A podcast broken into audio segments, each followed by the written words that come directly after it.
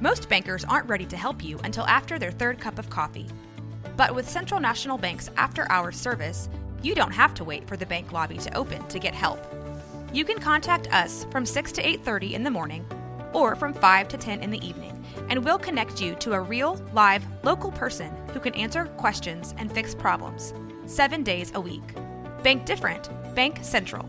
Central National Bank. Member FDIC.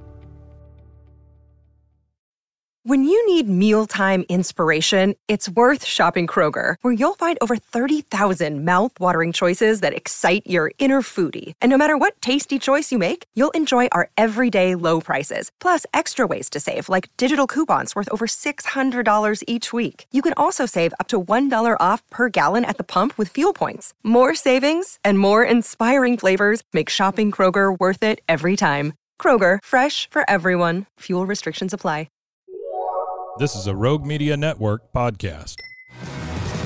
This is 365 Sports, powered by SicEm365.com. Dan Hope, 11 Warriors, covers Ohio State. And Dan, um, we in Big 12 country, plenty familiar with Will Howard. Uh, as he went into the transfer portal, you know, Miami and USC were the early visits. And then this last week, Ohio State popped up. And until then, I'm sure many Ohio State fans in the college football world was a little puzzled as to what the plan was at quarterback after Kyle McCord. So, how did this all come about, and why Will Howard uh, being the best fit for them?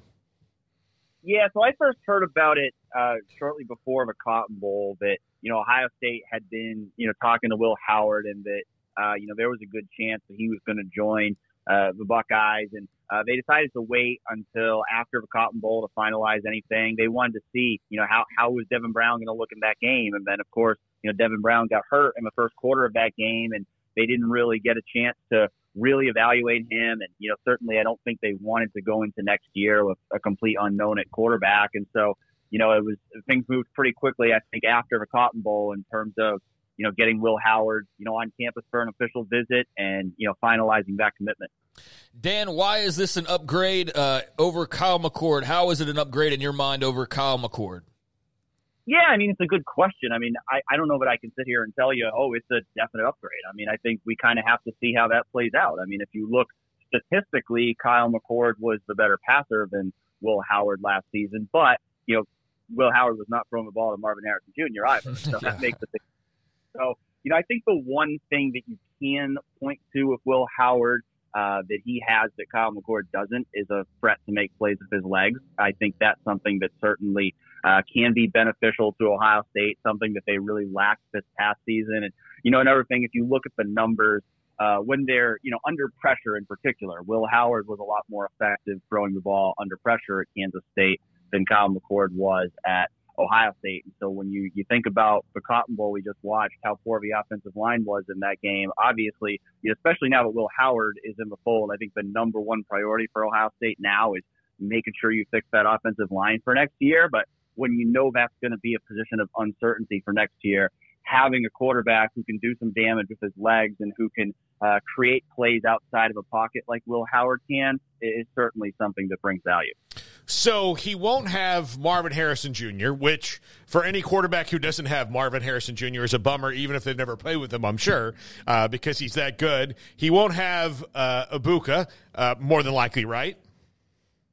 I've heard that there's a definite chance Emeka Egbuka could be back. So obviously, oh. no final decision has been made. He's got 10 days to announce his decision, but I do believe Ohio State is optimistic that it can get Emeka Egbuka back. I know that they they did lose uh, a recruit, a five star recruit from last year to NC State in the portal, which was was kind of a weird thing. I, I, I thought, but I'm sure you can shed some light on that as well. So, what weapons will he have coming back? Yeah, so you know, obviously, if Emeka Egbuka comes back, he will be you know the leader of that room.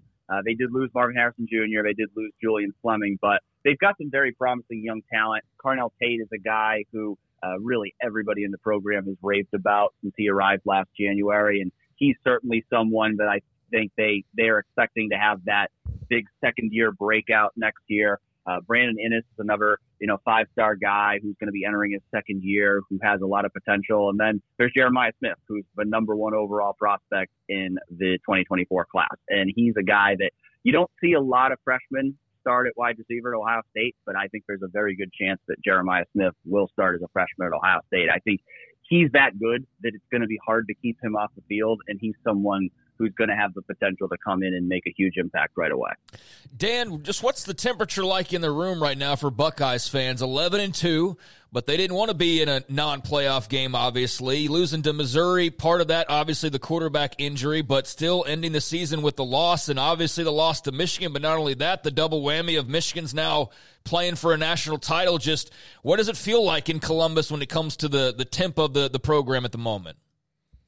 Yeah, I mean, there's certainly some unrest in Columbus right now based on the way the season ended. As you mentioned, the loss to Michigan, of course. I mean, that's that's the game. That's that's what you know really seasons get defined by in Columbus. So to lose that game three years in a row, to finish 11 and two three years in a row. I mean, for most programs, going 11 and two three years in a row would.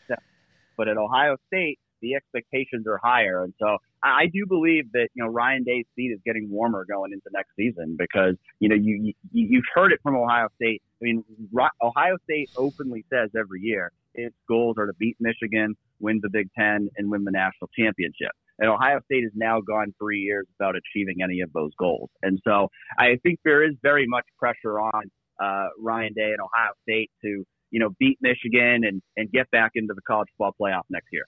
Well, look, now with the 12 team playoff, though, you could not beat Michigan, not win the Big Ten, and then win the national championship. Would that be the only pill they could swallow if those two things didn't happen? Yeah, I mean, certain, certainly, I think you know you win a national championship at the end of the day, people are going to be happy, and you know, like you said, I mean, I think, you know, when I, when I say, you know, you got to make the college football playoffs, you know, I think that becomes a minimum expectation now for a program like Ohio State. Is, you know, making the college football playoff has always been viewed as an accomplishment. But now for Ohio State, that's just what you're going to be expected to do every year because with 12 teams, you know, you look at the 10 years of a four team playoff, Ohio State would have been in that 12 team playoff every single year. And so that's just going to be the minimum expectation is making the college football playoff. Then the question is, will Ohio State actually win games in the playoff and make a run at that national title? So, Dan, a school with a lot of great receivers, where do you have Marvin Harrison Jr. in your sort of pecking order as far as uh, Ohio State legacy goes? I, I put him number one. I really do. I mean, you, you talk about a guy who's a two-time unanimous All-American. Ohio State had never had a unanimous All-American at wide receiver before Marvin. Uh, just the second Biletnikoff Award winner in Ohio State history. Uh, I mean, certainly could be the highest drafted wide receiver in Ohio State history. Uh, you know, obviously, you know, being a younger guy, I mean, I, I didn't watch, you know, I didn't cover Cris Carter and right. Terry, some of those guys live. So it's a little bit of a different perspective when you've covered someone. But I just think, you know, how spectacular Marvin has been over the last two years. You know, the one thing he doesn't have is he, he doesn't have that win over Michigan. He doesn't have that championship to his name. But I think if you just go off just individual greatness, I don't think Ohio State's ever had a better receiver than Marvin Harrison Jr.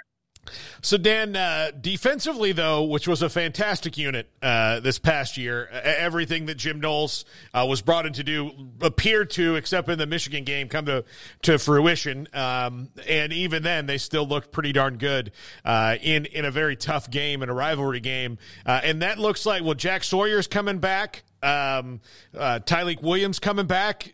pretty much, I mean, they're not really losing many guys off that unit, are they? No, I mean, there's still a few big NFL draft decisions they're waiting on. Certainly, Denzel Burke is a huge one at cornerback, JT Tuimoloau at defensive end, Jordan Hancock at, at nickel. So, still a few, uh, you know, big decisions they're waiting on. But, you know, I do believe Ohio State's optimistic that it could get some, if not all of those guys back. And so, you know, if they do, I think that defense is going to be loaded. And so I think, you know, there's every reason to expect Ohio State to have one of the best defenses in the country again next year. So uh, we started talking about w- Will Howard. We didn't really get into Kyle McCord a little bit. Was that surprising on your end, or was it just something that that people maybe have felt was coming for a little bit? I mean, I, it was definitely not expected that you know 7 a.m. the morning the transfer portal opened, yeah. be in the portal. I think that certainly caught a lot of people by surprise you know, it, it was interesting because, you know, the day before the portal opened, Ryan Day had had a press conference to talk about, you know, being selected to play in the Cotton Bowl. And, you know, he was asked multiple times, you know, is, is Kyle going to be the starter going forward? And he kept not answering that question. And so when he started not answering that question, you started to get that vibe of like, okay, maybe, I mean, you know, maybe, maybe Kyle McCord's future isn't going to be at Ohio State. But, you know, I was surprised by how quickly it happened. But I think, you know, the reality of the situation was Ohio State just wasn't going to guarantee Kyle McCord the starting job for next season. And with him only having one more year of eligibility, he didn't want to take the risk of sticking around and potentially not being the starter for next year. And so that ultimately led to them going their separate ways. Dan Hope, 11 Warriors. Dan, thanks so much. We'll talk to you again soon. Sounds good. Thanks, guys.